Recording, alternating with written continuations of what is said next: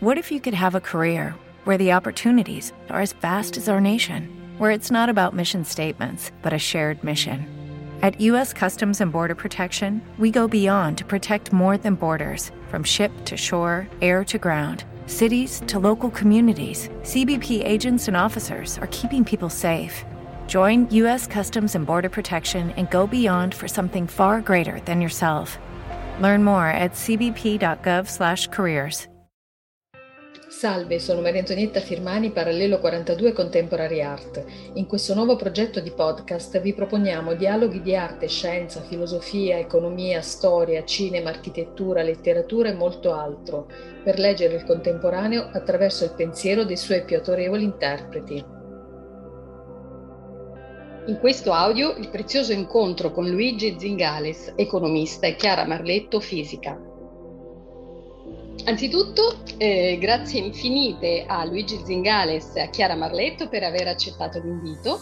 Iniziamo con Luigi Zingales, economista, laurea economia alla Bocconi, Milano nell'87, nel 92 PhD al Massachusetts Institute of Technology di Cambridge, dal 92 alla Booth School of Business Università di Chicago e prima assistente, poi associato e full professor di finanza alla Howard University di Cambridge, dal 2015 è illustre professore di impresa e finanza della Robert McCormack, dal 2015 è direttore del George Stigler Center, nel 2020-21 è Fisher Black Chair al Metis Sloan School, nel 2014-15 e 2005-6 è Tussing Research Professor.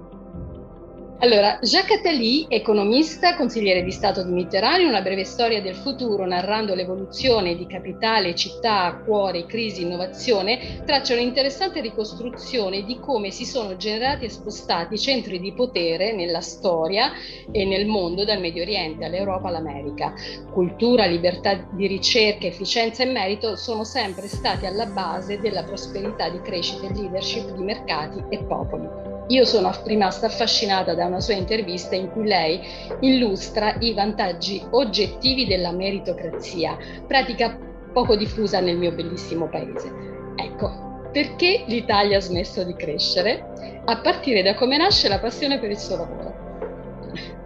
Um, quanto tempo ha a disposizione? No, uh, la, la dom- le domande sono molto importanti e molto anche eh, complicate. E cominciamo da quella più semplice, eh, da dove è nata la passione per il mio lavoro?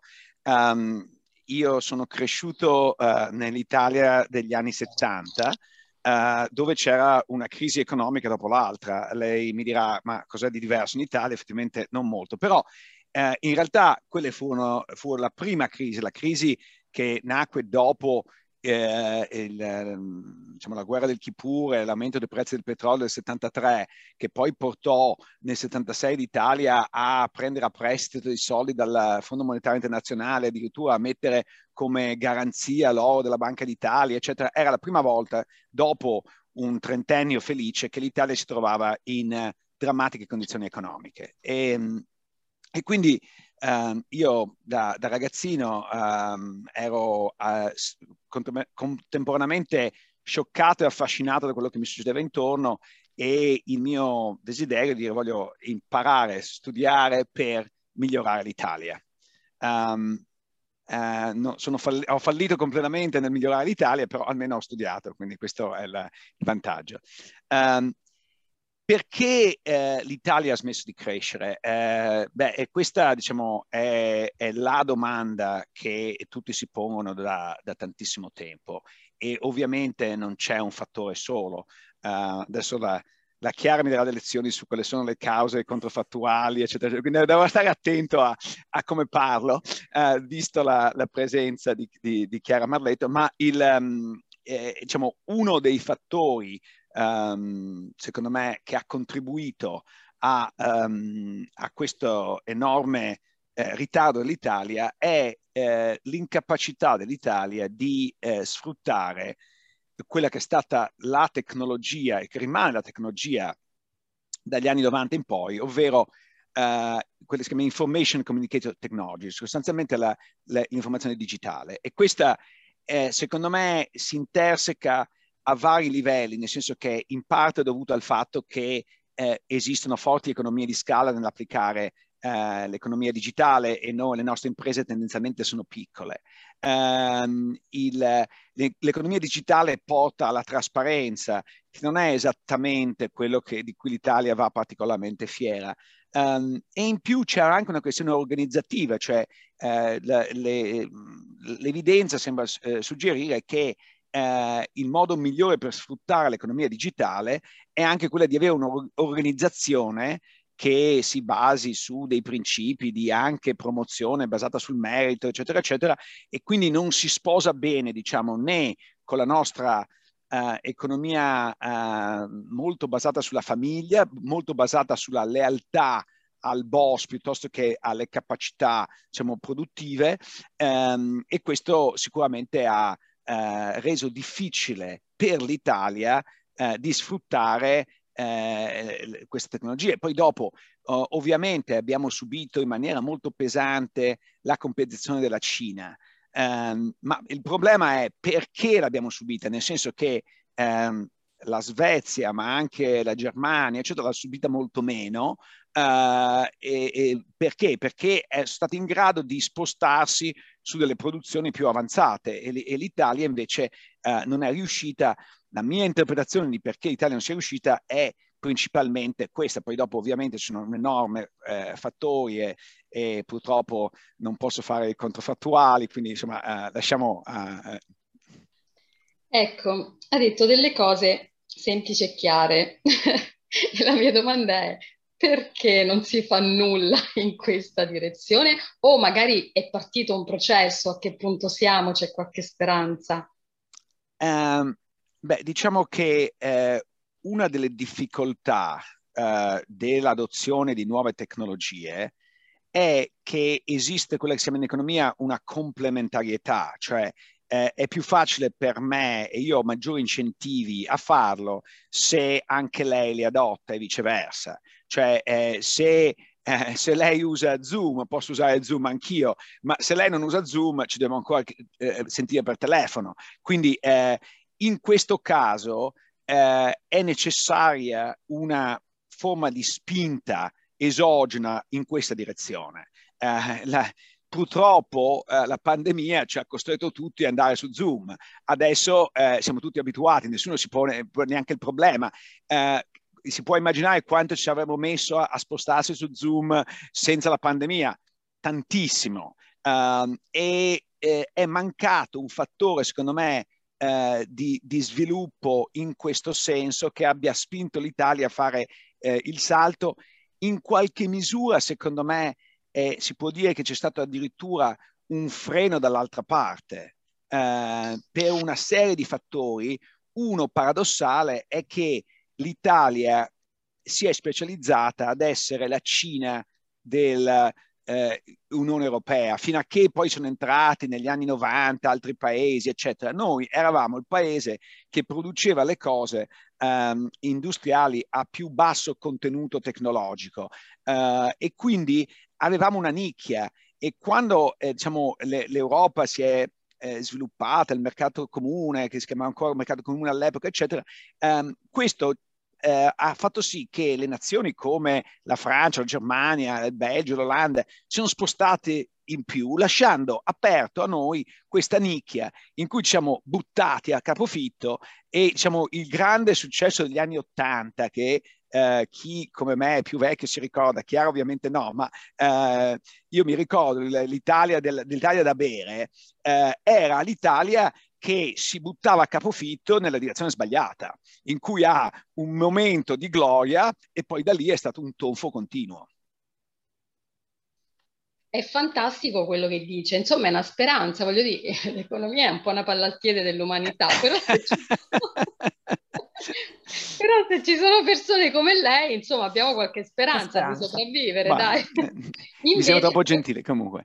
Invece um, quello che fa Chiara Marletto porta avanti l'umanità. Scusate, esattamente, esattamente. No, io, io, ho cominciato a leggere, non ho finito di, di leggere il tuo libro, Chiara... Um, Uh, The Science of Kant and, uh, Can and Kant, ma è molto interessante. Eh, no, premetto che non so niente di fisica, quindi sono un completo ignorante, però eh, questo era tra la fisica e la filosofia, era molto, molto bello, molto bello. Grazie mille, sono contenta.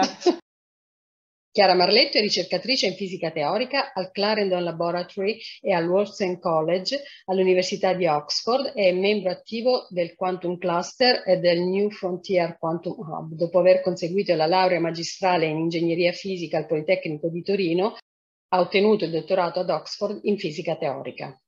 Lei parla di una nuova ipotesi scientifica, questo è molto interessante perché esprime il costante di, mh, divenire della conoscenza e il fatto che la scienza, quella vera, procede per errori e dimostrazioni. Anzitutto, quali sono i criteri perché una nuova teoria eh, fisica sia accettata dalla comunità scientifica e come funziona la formulazione di nuove teorie scientifiche a partire da come nasce la passione per il lavoro che svolge?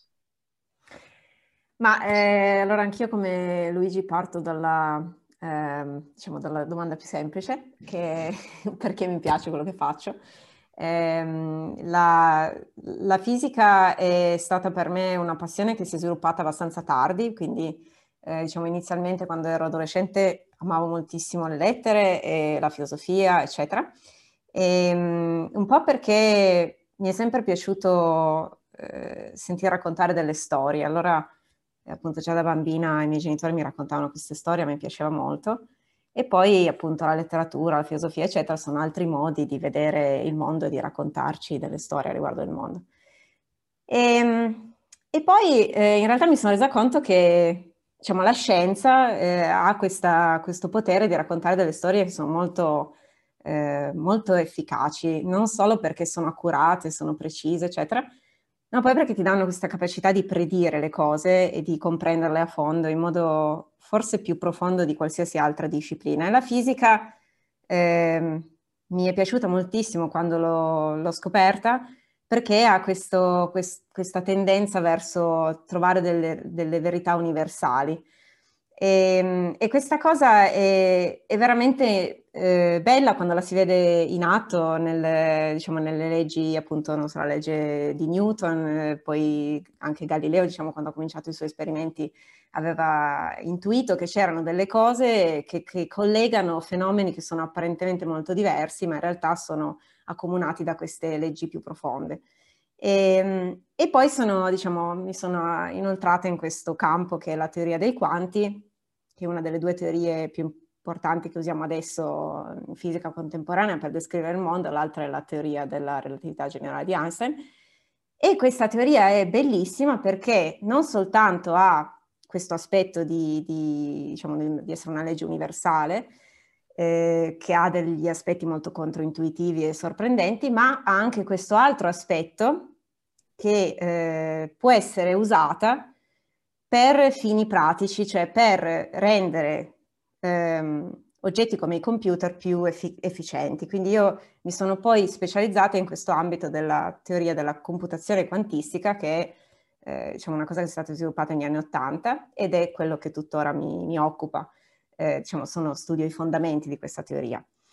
E, ehm, diciamo, la, la, il progredire della, della scienza e della fisica in particolare è un po' quello di tutte, tutte le, le, le eh, diciamo le mh, attività intellettuali che, che, che, noi abbiamo come umanità, eh, anche naturalmente l'economia, anche delle leggi, e le leggi vengono, di solito si fanno delle, delle congetture, Ehm, e poi queste congetture devono essere verificate o testate, diciamo, eh, controllate eh, con degli esperimenti.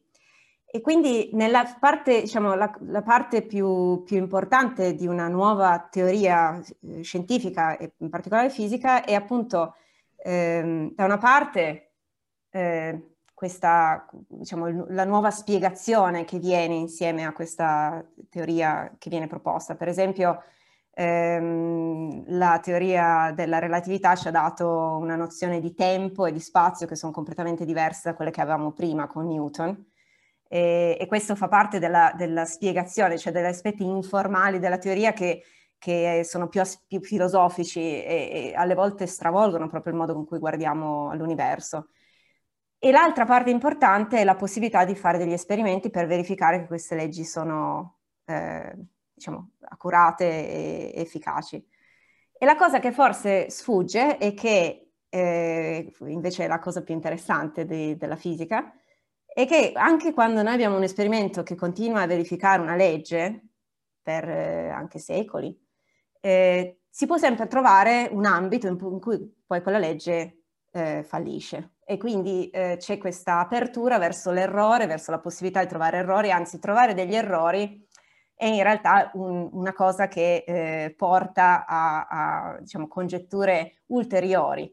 E, e, questo penso sia eh, diciamo, in comune a tutte le scienze ehm, ed, ed, è quindi un po' eh, fuorviante quello che, che, si viene insegnato anche a scuola riguardo del, diciamo, del, della parte scientifica del sapere, dove sembra che tutto sia fisso, immutabile in questi libri di testo. Eh, in realtà non è così. Eh, diciamo, la, la, gli scienziati cercano sempre di trovare delle contraddizioni nelle leggi che hanno e, e di proporre quindi quando una volta che si trova una contraddizione, tipicamente con un esperimento che dà un risultato diverso da quello che ci aspettiamo, ecco che allora si fanno delle congetture per trovare delle leggi nuove e questa è parte della, del divertimento della scienza e della fisica in particolare. Che meraviglia, che meraviglia. Detto... Posso fare dei commenti? Come no, certo, certo. innanzitutto uh, volevo dire che uh, Chiara è bravissima a spiegare concetti complicati uh, molto bene, cioè si vede la sua formazione uh, filosofica letteraria, sicuramente ha fatto il liceo classico, uh, e in, si, si, vede proprio nel, nel, anche nella bravura nello scrivere, eccetera. E ad esempio il concetto di entanglement, che uh, io non avevo mai capito, l'ho capito leggendo il suo libro, ed è un concetto molto importante, come diceva lei, ad esempio per la criptografia, che ha enormi applicazioni adesso in finanza, eh, perché è fondamentale per tutti i pagamenti elettronici, quindi il, sì. eh, c'è un legame molto molto stretto, eh, sembra strano, ma tra quello che eh, Chiara fa e quello che faccio io. Uh, è molto indiretto, però diventa molto, molto, molto importante. la seconda cosa che vorrei sottolineare è questo fatto che la scienza procede un errore dopo l'altro e quindi l'importanza di insegnare, come ha detto Chiara, um, l'umiltà.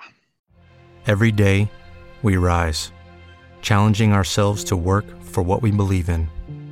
At U.S. Border Patrol, protecting our borders is more than a job, it's a calling. Agents answer the call, working together to keep our country and communities safe. If you're ready for a new mission, join U.S. Border Patrol and go beyond. Learn more at cbp.gov/careers. Judy was boring. Hello. Then Judy discovered ChumbaCasino.com. It's my little escape. Now Judy's the life of the party. Oh baby, Mama's bringing home the bacon. Whoa, take it easy, Judy. The Chumba life is for everybody. So go to ChumbaCasino.com and play over 100 casino style games. Join today and play for free for your chance to redeem some serious prizes. Ch-ch-chumba. ChumbaCasino.com. No purchase necessary. Void where prohibited by law. 18 plus terms and conditions apply. See website for details. Che è esattamente l'opposto di quello che noi oggi vediamo, soprattutto nei social media, ma mm. anche nei media tradizionali, dove gli scienziati, che siano economisti, che siano epidemiologi, che siano questi, eh, sembrano dei soloni che danno delle sentenze univoche e chi non si conforma è un idiota che non ha diritto di esistere. E secondo me questa è veramente la, la negazione eh, della scienza eh, profonda e ehm, secondo me eh, il, il, messaggio che Chiara dà anche nel suo libro a dei livelli molto, molto elevati, però è un messaggio estremamente importante. Bellissimo, sì sì, Era, è proprio questo l'obiettivo di questi piccoli incontri, insomma, ma eh, l'idea è proprio questa, insomma, apriamoci al dubbio su tutto. Luigi Zingales, ricercatore e membro di molte prestigiose istituzioni, dal 94 nel National Bureau of Economy Research, nel 97 al Center of Economy Policy Research, dal 2002 all'European Corporate Governance Institute, dal 2015 in American Finance Association, dove è direttore 2000 1958 e presidente nel 2014, ancora nel 2012 membro of the American Academy of Art and Science, nel 2007-14 membro del CDA di Telecom Italia dove riveste diversi ruoli. Bertrand dove rivestivo passato. dove riveste in quel periodo 7-14. Ah, sì. Bertrand Russell in Autorità e Individuo dice da Babilonia fino ai tempi moderni la guerra è stata il meccanismo principale che ha condotto all'ingrandimento delle comunità e la paura ha preso sempre più il posto della solidarietà tribale come fonte di coesione sociale. Ancora Tali racconta come la democrazia è sempre stata esportata con la guerra e le strategie impiegate dalle potenze per diventare centro nevralgico o rimanerlo o uscire uscire dalla periferia, spiegano gli aspetti fondamentali della storia dell'economia tecnica e culturale e politica. L'evoluzione tecnologica rende necessario reinventare la collocazione dell'umano all'interno del sistema di produzione di ricchezza, ma la ricchezza dipende dalla domanda di beni, mi pare, che proviene solo dagli esseri umani e non dalle macchine. Eh, nel progresso di welfare, ricerca e lavoro, quale differenza tra America e Europa, inciso possiamo ancora parlare di America Europa e quale contributo offre alla società il suo lavoro? Wow. Um, allora, cominciamo di nuovo dalle cose più semplici. Um, differenza Europa-Stati uh, Uniti. Uh, diciamo che la differenza fondamentale è che c'è un maggiore spirito di solidarietà in Europa che si manifesta anche in generale, poi le eccezioni, in generale con delle politiche di welfare più, più generose, eh, a cominciare eh, dall'assistenza medica. Um, la cosa uh, diciamo, più negativa degli Stati Uniti è che non esiste un'assistenza medica generalizzata um, e con delle distorsioni enormi nel sistema. Um, e diciamo che fino a qualche anno fa avrei detto che gli Stati Uniti avevano un grande vantaggio invece nella eh, libertà e possibilità di ricerca, eh, sia finanziariamente che anche intellettualmente. Uh, purtroppo, secondo me, eh, stiamo uh, andando negli Stati Uniti verso una qualche forma di oscurantismo, nel senso che uh, oggi si ha paura della ricerca a 360 gradi e eh, certe cose non, possono, eh, non si possono più dire, c'è una forma di eh, perbenismo che eh, secondo me è estremamente pericoloso.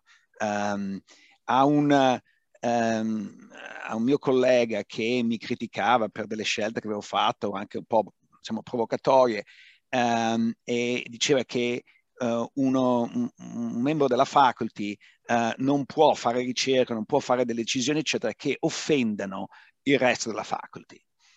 E io gli dico, guardi, io vengo da Padova, dove uh, grazie a grande che i medici del, del Medioevo tagliavano i cadaveri quando questo era offensivo per il resto della popolazione.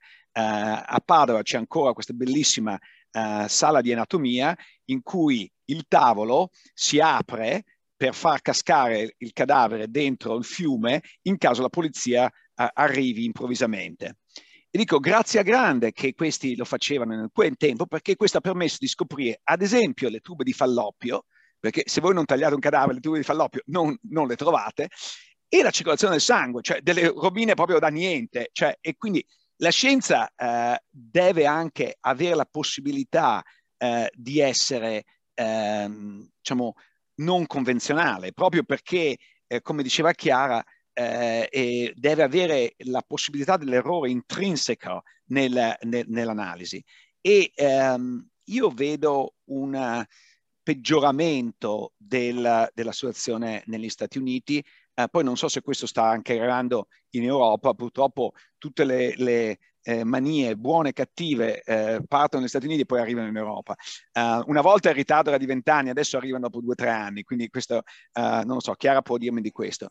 Um, per quanto uh, riguarda diciamo, la, che la, la, mia, la mia professione, um, quello che cerco di fare è di migliorare la qualità del processo scientifico all'interno uh, dell'economia stessa, cioè uh, molto spesso non ci rendiamo conto quanto siamo uh, soggetti, coscienti o incoscienti, di pressioni esterne e per cui l'economia da scienza diventa marketing, diventa public relation.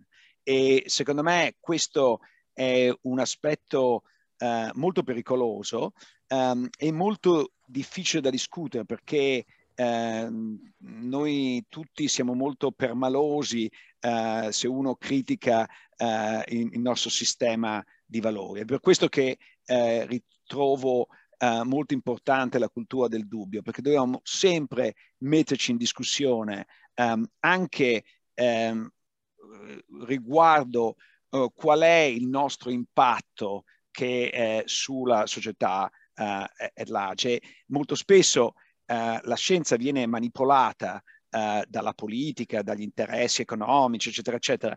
E um, come scienziati dobbiamo stare attenti e mettere in guardia eh, il pubblico da questa manipolazione. A volte è contro la nostra volontà, ma non possiamo essere eh, eh, ignari di questo, dobbiamo prendere una posizione attiva contro questo.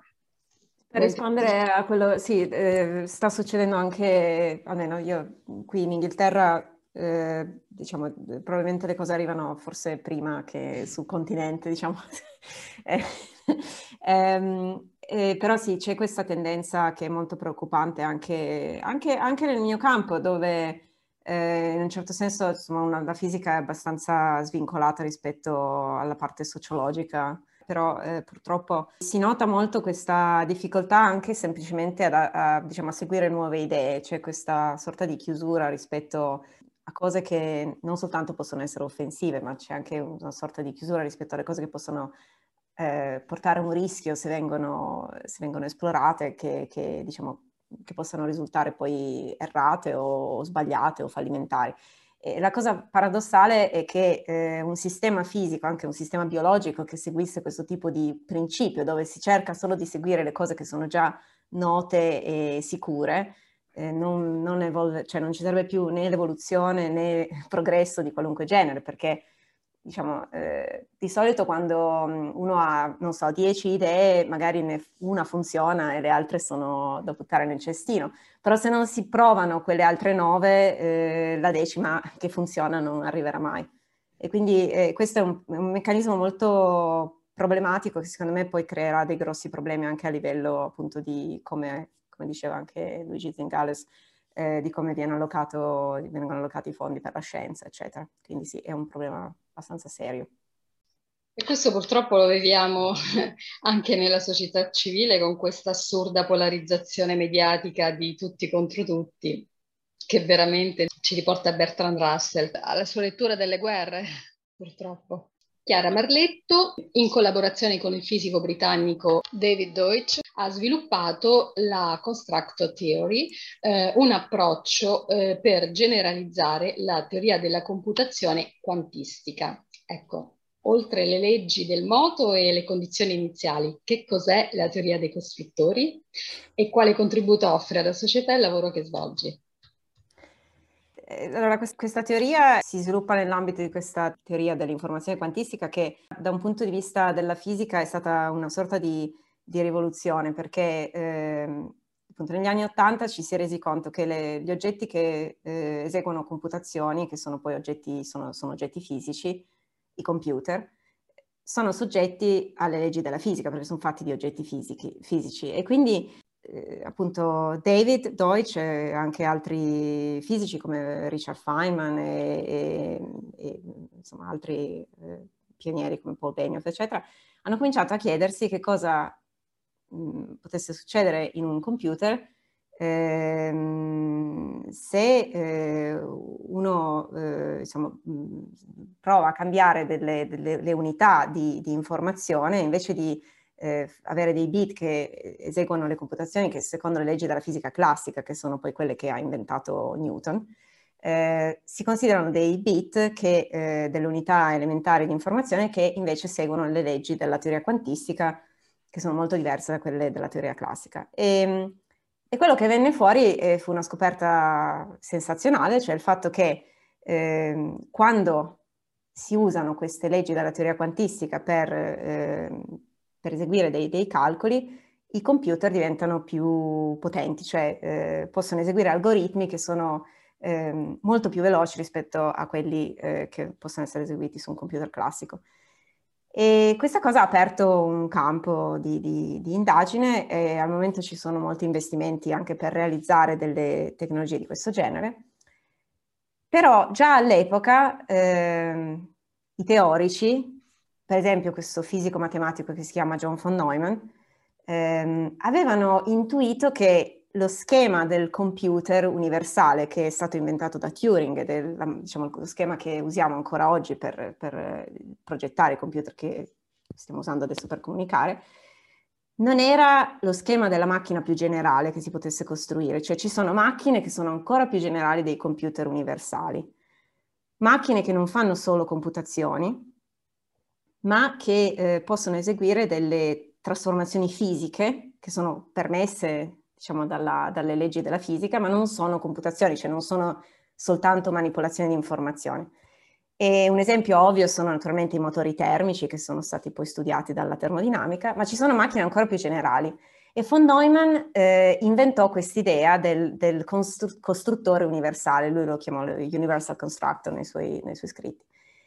E questo costruttore universale si può pensare come una sorta di stampante 3D eh, Mm, diciamo universale appunto, che può essere programmata per costruire qualsiasi cosa che sia fisicamente permessa.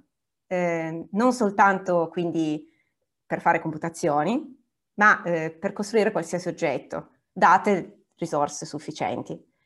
E, ehm, ecco, questa macchina è un, una macchina ideale che von Neumann eh, diciamo, ha, usato come, come esempio per eh, per spiegare eh, che appunto c'erano delle, delle, trasformazioni che il computer universale non, non poteva eseguire. Un, un, esempio classico è il, la trasformazione eh, che consiste nel creare una replica eh, di se stessi. Se, uno pro, cioè se si prova a programmare il proprio computer per creare una replica di se stesso, questa cosa non può succedere, non perché il computer non è, non è sufficientemente potente, ma perché proprio nello schema che Turing aveva inventato per i computer non esiste questa possibilità di prendere del materiale, diciamo, da, delle materie prime e metterle insieme per creare una copia eh, del, del computer stesso. Invece il costruttore universale, per come è definito, può, può costruire qualsiasi oggetto possibile e quindi se è possibile questo, questa macchina può, può, deve essere in grado di costruire anche se stessa. E, e von Neumann era affascinato da questa cosa perché immaginava di poter emulare con un oggetto artificiale le proprietà degli esseri viventi, è per questo che era interessato a studiare questo genere di macchine. Noi invece, eh, diciamo, dopo aver imparato varie cose dalla teoria dell'informazione quantistica che nel frattempo si è sviluppata perché von Neumann ha ideato queste cose nel, negli anni 50 dove non si sapeva ancora dei computer quantistici, ci siamo resi conto che lo studio della, eh, dei vincoli fisici sul repertorio di questa stampante 3D universale, cioè del costruttore universale, studiare questo repertorio è la stessa cosa, è, è equivalente a studiare la fisica, perché diciamo, i limiti ultimi che vengono posti su, su, su questa macchina sono, sono, dati dalle leggi del, della fisica e per formulare le leggi eh, che, che, pongono vincoli su, sul repertorio della, del costruttore universale, eh, si deve usare un metodo diverso rispetto al metodo tradizionale che usa le leggi del moto e le condizioni iniziali. E questa è, diciamo, la motivazione per cui eh, io e David e adesso altri collaboratori con cui lavoro abbiamo cominciato a, a lavorare in questo campo. Quindi ehm, per chiudere e, e, collegarmi alla domanda che, che faceva riguardo di perché questa cosa può essere utile. Lucky Land Casino asking people what's the weirdest place you've gotten lucky? Lucky? In line at the deli, I guess. Aha, in my dentist's office. More than once, actually. Do I have to say? Yes, you do. In the car before my kids' PTA meeting. Really? Yes. Excuse me, what's the weirdest place you've gotten lucky? I never win and tell. Well, there you have it. You can get lucky anywhere playing at LuckyLandSlots.com. Play for free right now. Are you feeling lucky? No purchase necessary. Void where prohibited by law. 18 plus. Terms and conditions apply. See website for details. Hello, it is Ryan, and I was on a flight the other day playing one of my favorite social spin slot games on ChumbaCasino.com. I looked over the person sitting next to me, and you know what they were doing? They were also playing Chumba Casino. Coincidence? I think not. Everybody's loving having fun with it. Chumba Casino is home to hundreds of casino-style games that you can play for free anytime, anywhere, even at 30,000 feet. So sign up now at ChumbaCasino.com to claim your free welcome bonus. That's ChumbaCasino.com and live the Chumba life. No purchase necessary. VGW. Void were prohibited by law. See terms and conditions. 18 plus. Ehm, beh, io eh, diciamo rispondo sempre in questo modo. Se uno avesse chiesto questa cosa eh, a qualunque studioso che appunto, eh, stesse sviluppando una, una, una teoria nuova eh, ai fondamenti della fisica, ai fondamenti della, diciamo, alla base della, della, eh, dell'informatica, eccetera, ehm, e, e la risposta è molto difficile da dare. Perché? Perché è difficile vedere quali possano essere gli impatti sulla società di, di, di una nuova scoperta, di una nuova teoria fisica. Eh, non so, per esempio Einstein, che è l'esempio classico, eh, eh, era interessato alla sua teoria perché la trovava interessante e poi se gli avessimo chiesto ma pensi, pensi che potremmo usarla per, non so, per, per, progettare il GPS, che naturalmente all'epoca non esisteva, e, e lui non l'avrebbe saputo. E invece abbiamo poi scoperto che è così. Allora, la, l'idea qui è questa, che eh, queste scoperte, eh, diciamo, di base portano sempre degli stravolgimenti a livello tecnologico. In quanto tempo non si può predire e non si può neanche predire se questo approccio funzioni o meno al momento. Però, eh, come dicevo prima, eh, il fatto di provare nuovi approcci è molto importante, che siano naturalmente motivati e che abbiano delle ragionevoli applicazioni, ehm, perché eh, ci, ci, porta a pensare in modo diverso rispetto a cosa abbiamo fatto finora. E tipicamente questa cosa è una cosa utile da fare. Quindi, ehm, diciamo, Ehm, non posso garantire che quello che stiamo studiando adesso porterà alla costruzione dei costruttori universali, sarebbe la cosa migliore, bellissima che, possa, insomma, che questo accadesse magari tra, tra 50 anni o più, eh, però mh, il fatto che li stiamo esplorando, cioè stiamo cercando di capirli, eh, porterà sicuramente ad una comprensione più profonda almeno delle leggi della fisica che conosciamo adesso e questa è, è una cosa buona. Eh, che meraviglia, certamente. D'altro canto sono i sogni che hanno portato l'uomo dalle caverne alla luna, no? Quindi esatto. la scienza veramente come l'arte, come tutte le ricerche, fa parte dei sogni, no? Di quello che, che immaginiamo. Eh, Luigi Zingales vuole fare un parallelo con l'economia di questo che ha detto. Ma questo parallelo è molto difficile perché ehm, quello che, che, fa Chiara è eh, fare scienza di base, che eh, sono i, i, mattoni fondamentali che trasformano eh, l'umanità, cioè eh, giustamente quello che lei ha detto, ehm, anche una scoperta diciamo molto più semplice dal punto di vista tecnologico come eh, l'internet, la, la, la, World Wide Web, eh, era difficile per chiunque predire come questo avrebbe trasformato il mondo. Uh, però uh, l'unica cosa che siamo, conosciamo di sicuro è che l'ha trasformato in maniera drammatica, uh, con conseguenze per la maggior parte positive, poi ci sono anche, come tutte certo. le cose, c'è le conseguenze negative.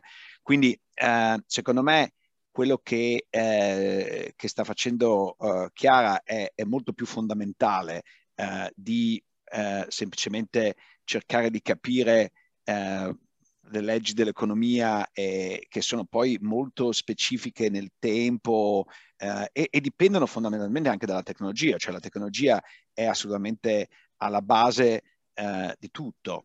E, diciamo, e le, l'economia cerca di capire eh, come questa eh, almeno nel, nel suo, nella sua forma migliore, dovrebbe cercare di capire come questa tecnologia può essere utilizzata per il beneficio dell'umanità.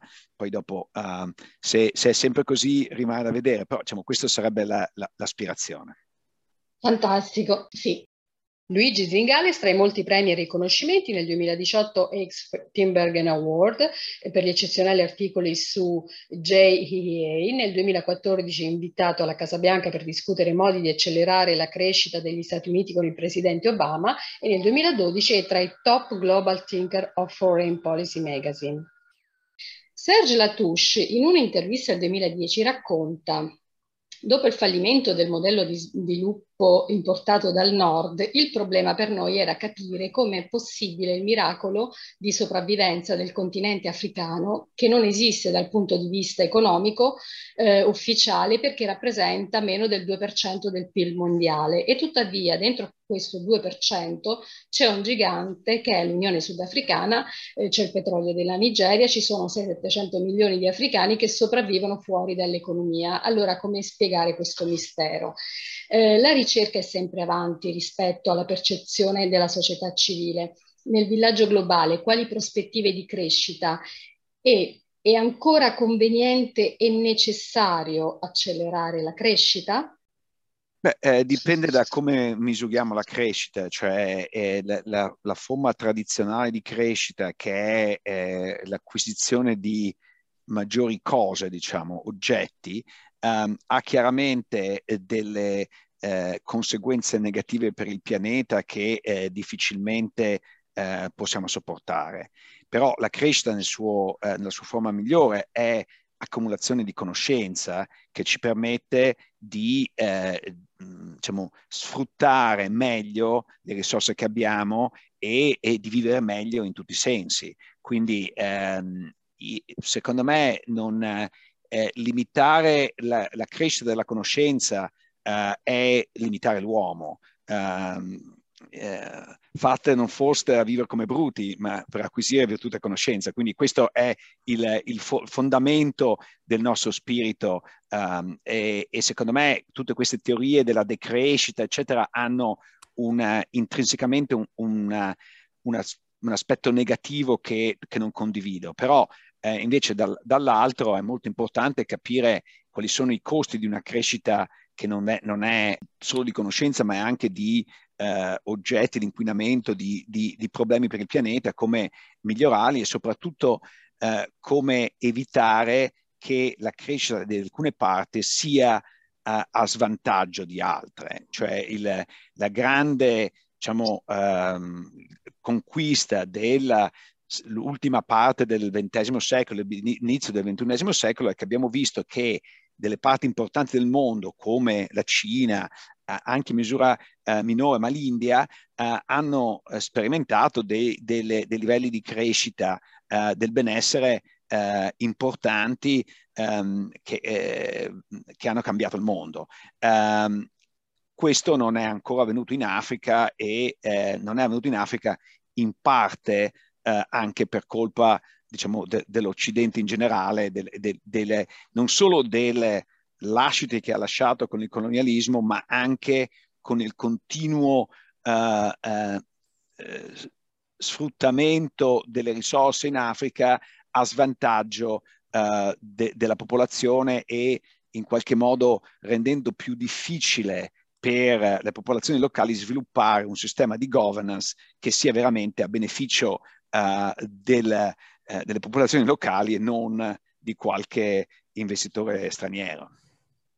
Eh sì, infatti, la crescita della conoscenza, penso che la Touche si riferiva a questo tipo di crescita. Una domanda provocatoria.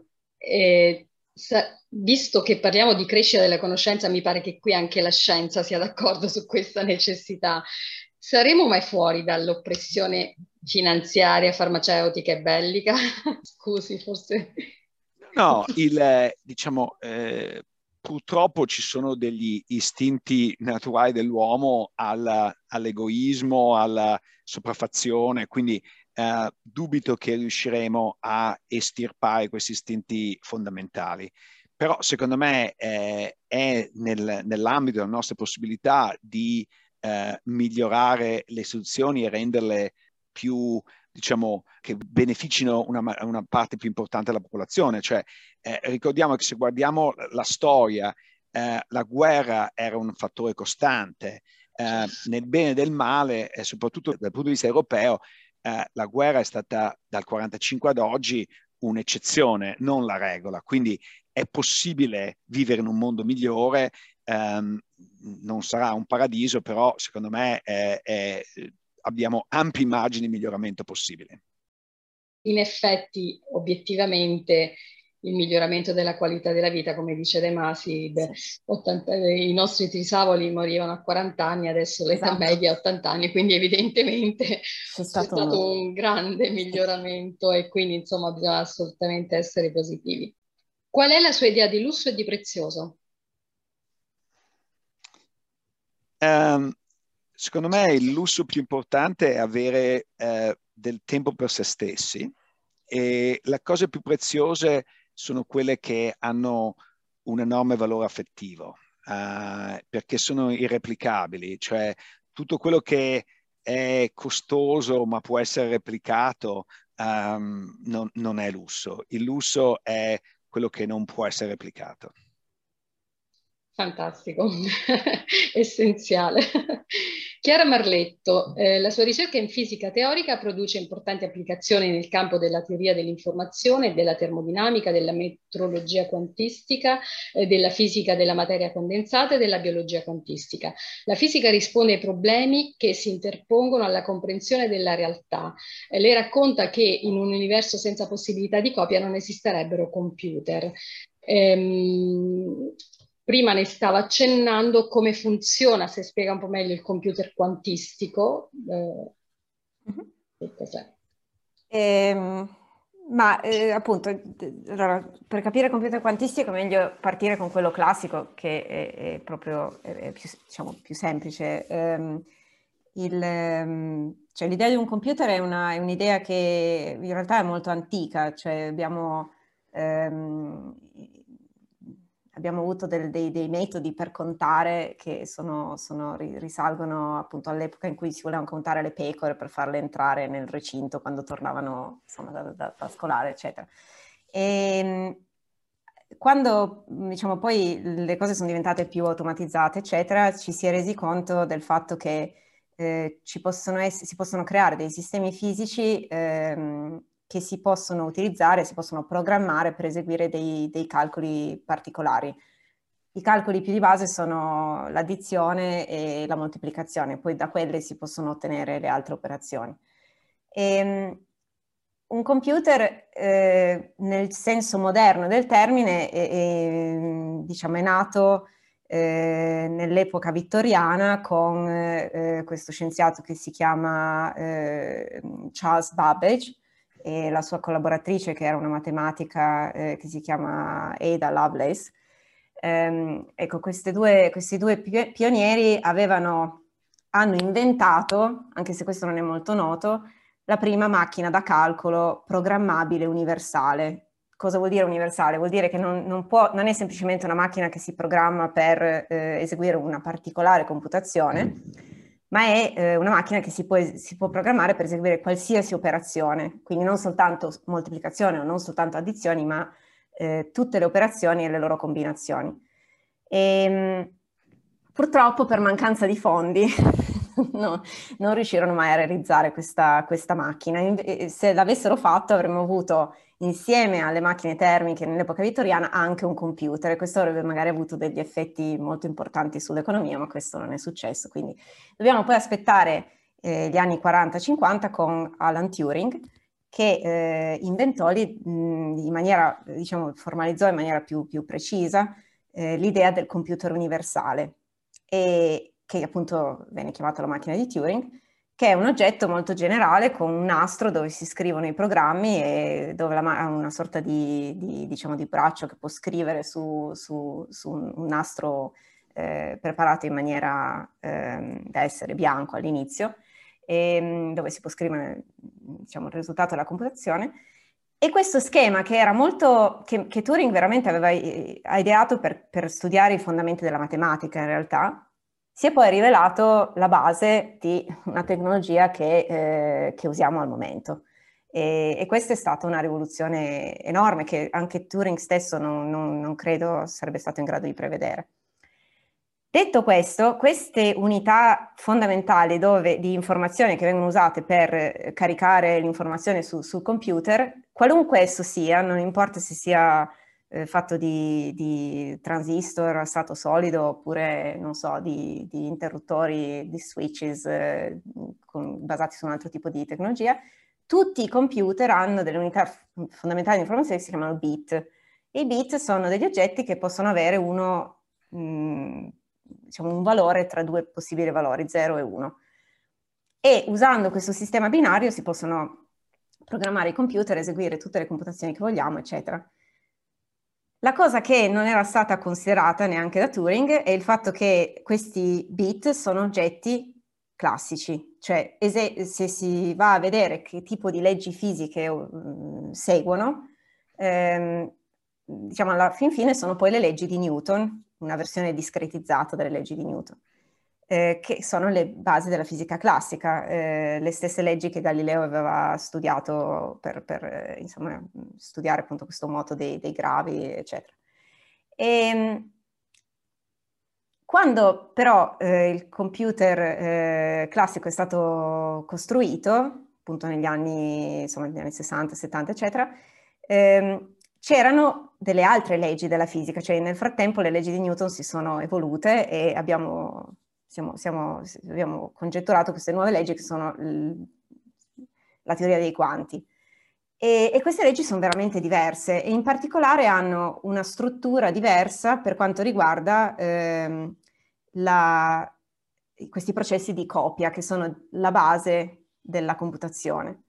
E, ehm, allora è questo che ha spinto degli studiosi negli anni Ottanta a immaginare un modello teorico dove le unità di informazione non sono più bit, che possono avere soltanto il valore 0 e il valore 1, eh, ma sono degli oggetti quantistici e eh, oggetti quantistici che vengono chiamati qubits da quantum bits. With lucky landslots, you can get lucky just about anywhere. Dearly beloved, we are gathered here today to. Has anyone seen the bride and groom? Sorry, sorry, we're here. We were getting lucky in the limo and we lost track of time. No, Lucky Land Casino, with cash prizes that add up quicker than a guest registry. In that case, I pronounce you lucky. Play for free at LuckyLandSlots.com. Daily bonuses are waiting. No purchase necessary. Void where prohibited by law. 18 plus. Terms and conditions apply. See website for details. E, ehm, e cosa cambia nel loro funzionamento? Semplicemente eh, perché son, siccome sono descritti da questa teoria più generale, possono assumere degli stati che sono... Ehm, chiamati sovrapposizione del valore 0 e del valore 1. E que- che cosa questo vuol dire richiede una spiegazione molto approfondita, però la cosa di base è questa, che quando si programma il computer per fare un conto, per fare una computazione, ehm, se si hanno dei qubits al posto dei bit, ehm, il computer può esplorare in maniera parallela sia lo stato 0 sia lo stato 1 nello stesso intervallo di tempo. Ehm, e questo permette al computer di fare i conti molto più velocemente perché può esplorare due possibilità stesso, nello stesso periodo. E questo non soltanto intuitivamente ma anche in pratica porta delle, a degli algoritmi che sono molto più, più facili, cioè diciamo più, più, più rapidi, ehm, per eseguire delle computazioni di base, tra, tra, le quali c'è quella che Luigi Gales menzionava prima, che è la, la, diciamo, la, il fattorizzare un numero eh, che è alla base, diciamo, di, di eh, vari, tra varie transazioni bancarie, eccetera, mh, mm, questa, questo, questo, tipo di eh, eh, task, che è molto, mm, diciamo, una cosa molto di base, può essere eh, risolto da un algoritmo quantistico che è dimostrato essere esponenzialmente più veloce di quello classico. E, mm, e, questo ha aperto la porta a molte applicazioni. Non abbiamo ancora un computer quantistico universale, cioè essere, un computer che può essere programmato per fare qualsiasi cosa. E lo stiamo cercando di costruirlo, cioè ci sono molti investimenti in questo campo, ci arriveremo a un certo punto quando non so predirlo. Fantastico, beh insomma, bellissime prospettive. Qual è la sua idea di lusso e di prezioso?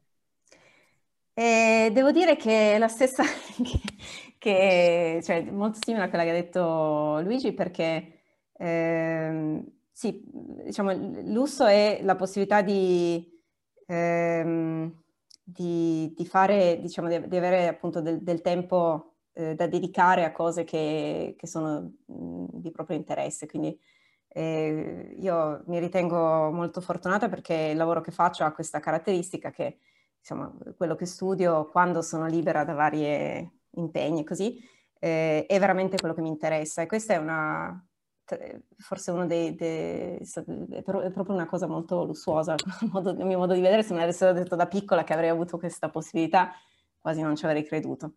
E, ehm, ed è molto bello avere la libertà di allocare attenzione alle cose che uno desidera. Cioè è possibile magari che, non so, ci sono appunto degli amici che ho che dicono ah, vorrei tanto studiare questa cosa, continuano a posporla perché non hanno tempo. E invece appunto è bello provare a coltivare insomma un, uno stile di vita che ti, che ti permette di avere questo lusso, di avere il tempo anche soltanto di aprire un libro e leggerlo.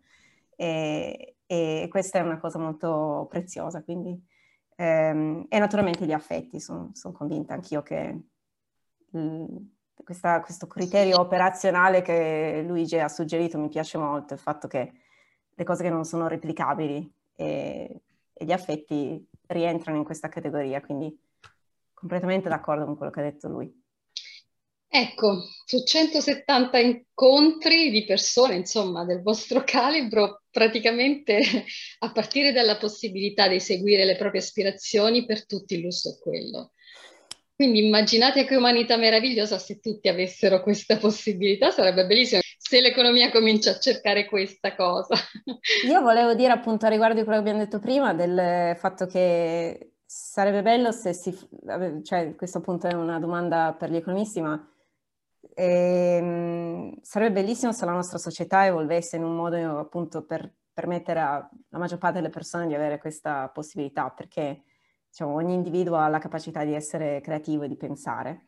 E sarebbe bello avere una società, cioè una società ideale forse sarebbe quella in cui eh, appunto ognuno può avere tempo di, di pensare, di, di, essere creativo e di avere delle nuove idee e, e diciamo di dimenticare il problema di andare a pagare il mutuo al fine del mese o cose di questo genere.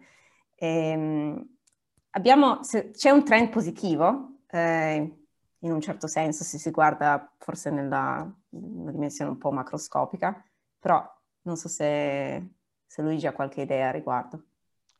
No, se, eh, eh, hai ragione che il, il, trend è, è, positivo, cioè se pensiamo al numero di persone, eh, sia in termini assoluti ovviamente, ma anche in termini relativi, che oggi si dedica ad attività intellettuali, a cercare eh, quello che gli interessa, è infinitamente superiore a quello certo. che c'è stato mai nella storia. Quindi, eh, da un certo punto di vista, con tutti i difetti, eccetera, eh, la società capitalista ha permesso eh, a un numero maggiore di persone di perseguire il proprio sogno. Um, vorremmo che questo fosse ampliato una, a una, uh, un gruppo di persone ancora più ampio. Quest, questa è la sfida per il futuro. Beh, speriamo, se c'è questa ricerca in corso sarebbe fantastico, però è vero, sì, bisogna essere positivi. Luigi Zingales partecipa a molti congressi, tra cui nel 2021 la Commissione europea e Affari economici e monetari del Parlamento europeo prospettive di cooperazione internazionale per i servizi finanziari con l'amministrazione Biden. E al Georgia House of Representatives Science and Technology Commit Hearings on Big Tech, oltre 100 articoli sulle più prestigiose riviste di settore, eh, tra i molti articoli scrive dovremmo regolamentare il Big Tech 2018 L'America è nata combattendo monopoli 2019 verso un antitrust democratico 2019. Cinque pubblicazioni, tra cui A Capitalism for the People 2012, nel 2014 scrive Europa o no. Luke Botaschi, nello spettacolo del dolore, parla della ricerca del compromesso tra diritto di proprietà e diritto alla vita che produce la distanza tra individuo e società. Leggevo che la finanza moltiplica il PIL mondiale che durante le crisi si dissolve accentrando beni reali nelle mani di pochi. Eh, quali prospettive per privilegi e monopoli? Beh, eh, diciamo che eh, purtroppo siamo in una fase eh, di innovazione tecnologica che crea eh, delle enormi economie di scala. Parlavamo prima ad esempio del eh, dell'economia eh, digitale e questo favorisce l'accentramento eh, non solo della ricchezza ma anche del potere nelle mani eh, di pochi. E secondo me è importante eh, che sia dal punto di vista economico che dal punto di vista politico eh, prima di tutto c'è la consapevolezza di questa tendenza, secondo ci, siano, eh, ci sia un intervento per porre un limite o anche invertire questa tendenza. Qual è un quesito urgente che la società non esprime? um, tanto ce ne sono tanti di, di quesiti, però diciamo um, un metodo migliore per gestire la democrazia. Uh, siamo tutti insoddisfatti di come la democrazia funziona, uh, però uh, non abbiamo un'alternativa valida di come farla funzionare meglio e quindi non c'è, secondo me, abbastanza sforzo per migliorarla. Ma le leadership sono indirizzate in, questa, in quest'ottica? Non, non, necessariamente, nel senso che eh, se uno ha, ha, la leadership eh, vuole maggior potere e meno democrazia, quindi eh, questa pressione deve venire dal basso, non dall'alto. Eh sì, grazie mille, concetto davvero determinante. Uh, Chiara Marletto racconta la sua ricerca nella pubblicazione divulgativa La scienza dell'impossibile. Eh, date le leggi eh, fisiche attuali, ci sono cose possibili e impossibili. Le teorie che funzionano sono solo provvisorie, lo dicevi prima. Cos'è il concetto di impossibile? Il concetto di impossibile in fisica è molto eh, preciso, cioè noi abbiamo spesso diciamo una cosa impossibile magari perché non riusciamo a realizzarla, eccetera. Ma nel caso delle leggi della fisica, quando diciamo che una cosa è impossibile, eh, non può essere realizzata in maniera assoluta, cioè eh, non è soltanto perché non ci, ancora, non ci, abbiamo ancora, pensato a sufficienza o perché non sappiamo come realizzarla, ma potremmo in teoria realizzarla. Eh, è proprio una legge della fisica che ci dice che eh, certi oggetti non possono essere costruiti ehm, a prescindere da quanta attenzione, da quante risorse ci mettiamo, eh, nel, diciamo, eh, impieghiamo nel, nel, cercare di realizzarli. Un esempio classico è quello della eh, legge del moto perpetuo, diciamo che dice che non è possibile avere una macchina del moto perpetuo, questa è la legge della conservazione dell'energia, e questa macchina del moto perpetuo, ovvero una macchina che può generare eh, lavoro mh, in maniera, cioè diciamo, eh, una, un tipo di energia che può essere usata per compiere lavoro in maniera eh, gratis, cioè senza, senza, spendere altre risorse, eh, questa impossibilità non è semplicemente dovuta al fatto che non abbiamo ancora trovato un modo per realizzare questa macchina, è proprio che non si può realizzare per nulla, quindi non, ci, non, non possiamo anche diciamo, eh, evitare di pensarci perché eh, le leggi della fisica ci dicono che non è possibile. Così anche come quando diciamo è impossibile avere un oggetto che si muove ad una velocità superiore a quella della luce. Eh, questa cosa è dettata dalle leggi della relatività eh, che, che conosciamo e questa è un'impossibilità fondamentale. Ora, perché ci interessano queste impossibilità? Perché quando impariamo una legge fisica che ci dice che certi oggetti sono impossibili, questo implica che altre cose sono possibili, cioè eh, l'esempio della legge della conservazione dell'energia che ho fatto prima, il fatto che sia impossibile creare una macchina del moto perpetuo del primo tipo, ehm, ci dice che certe cose sono impossibili, ma usata questa legge all'interno della termodinamica ci permette anche di dire che i motori termici sono possibili. E questo, non solo questo, ma ci dice anche quali sono i loro limiti ultimi, cioè effic- quanto possono essere efficienti, eh, quanto lavoro possiamo estrarre da una fornace eh, mettendo dentro del legno e usando eh, diciamo una, la differenza di temperatura generata eh, tra la fornace e il resto del, dell'ambiente. E, ehm, e, poi creare una locomotiva, per esempio. Ecco, questa, questo tipo di predizioni vengono in maniera eh, abbastanza controintuitiva vengono fuori dalla, eh, dalle affermazioni che ci dicono quali oggetti sono impossibili nell'universo. E la base della teoria di costruttore che abbiamo detto prima è proprio questa, cioè di esprimere le leggi della fisica primariamente come dei vincoli su quello che è possibile o non è possibile fare ehm, nell'ambito del mondo fisico e poi ottenere le leggi del moto, come quelle che conosciamo, le leggi della teoria quantistica, le leggi della relatività generale, e anche leggi future che non abbiamo ancora scoperto, come conseguenze di questi principi che ci dicono cosa è impossibile e che cosa è possibile. E questa è una, una prospettiva diversa rispetto a quella che è stata usata finora, anche se in parte è già stata usata nell'ambito della termodinamica, nell'ambito della teoria dell'informazione quantistica, ma questa è la prima volta che stiamo cercando di esportare questo metodo a, diciamo, tutti gli ambiti della fisica. e si vedrà poi se questo porterà a dei risultati oppure no, però finora è andata bene. Qual è il quesito urgente che la società non esprime?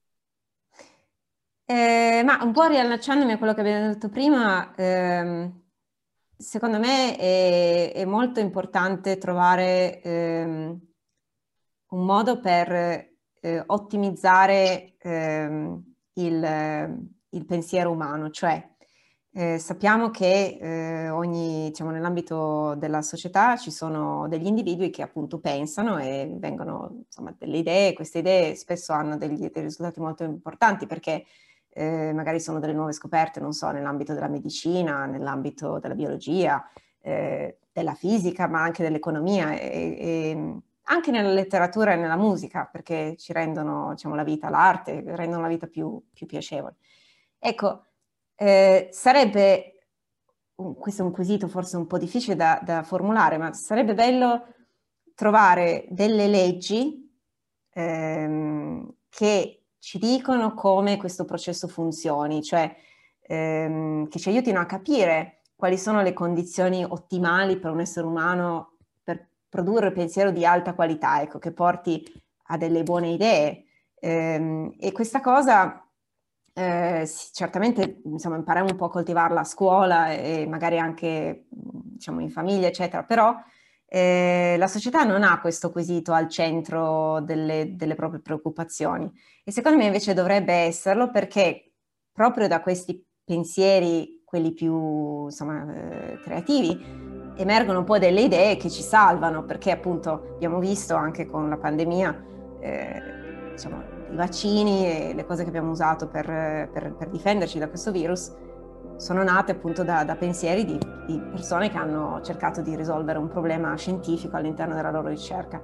E, e questa cosa, eh, diciamo, in un certo senso è fortuita, nel senso che se fossimo stati anche solo 200 anni fa o 300 anni fa, avremmo avuto un'esperienza molto diversa, avremmo avuto meno strumenti e meno capacità di, di, di rispondere in maniera pronta, eccetera.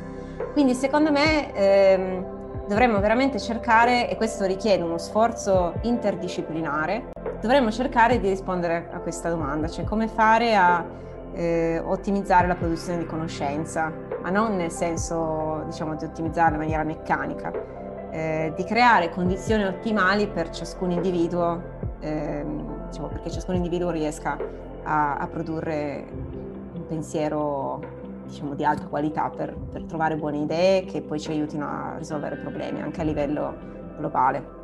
Ne abbiamo tanti al momento. Sarebbe, sarebbe, molto interessante, parlavamo, parlavamo, prima di divulgare maggiore conoscenza, sicuramente la conoscenza è un modo per essere consapevoli. Allora, grazie, grazie mille, è stato bellissimo, Benissimo. incontrarci. Di persona a un certo punto, sarebbe eh, bello. Sì, sì, sarebbe bello riprendere il discorso e magari farlo crescere. Insomma, vabbè sono felicissima di questo incontro. Benissimo, grazie mille. Grazie mille. Grazie Chiara, okay, spero che ci incontriamo. Anch'io, ciao, ciao. grazie A mille. Presto, arrivederci. Presto. With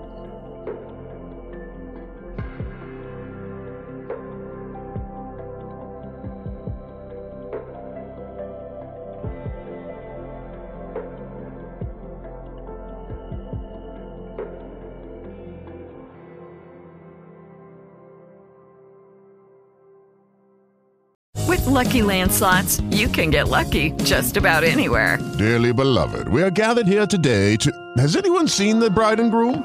Sorry, sorry, we're here. We were getting lucky in the limo and we lost track of time. No, Lucky Land Casino, with cash prizes that add up quicker than a guest registry. In that case, I pronounce you lucky. Play for free at LuckyLandSlots.com. Daily bonuses are waiting. No purchase necessary. Void where prohibited by law. 18 plus. Terms and conditions apply. See website for details.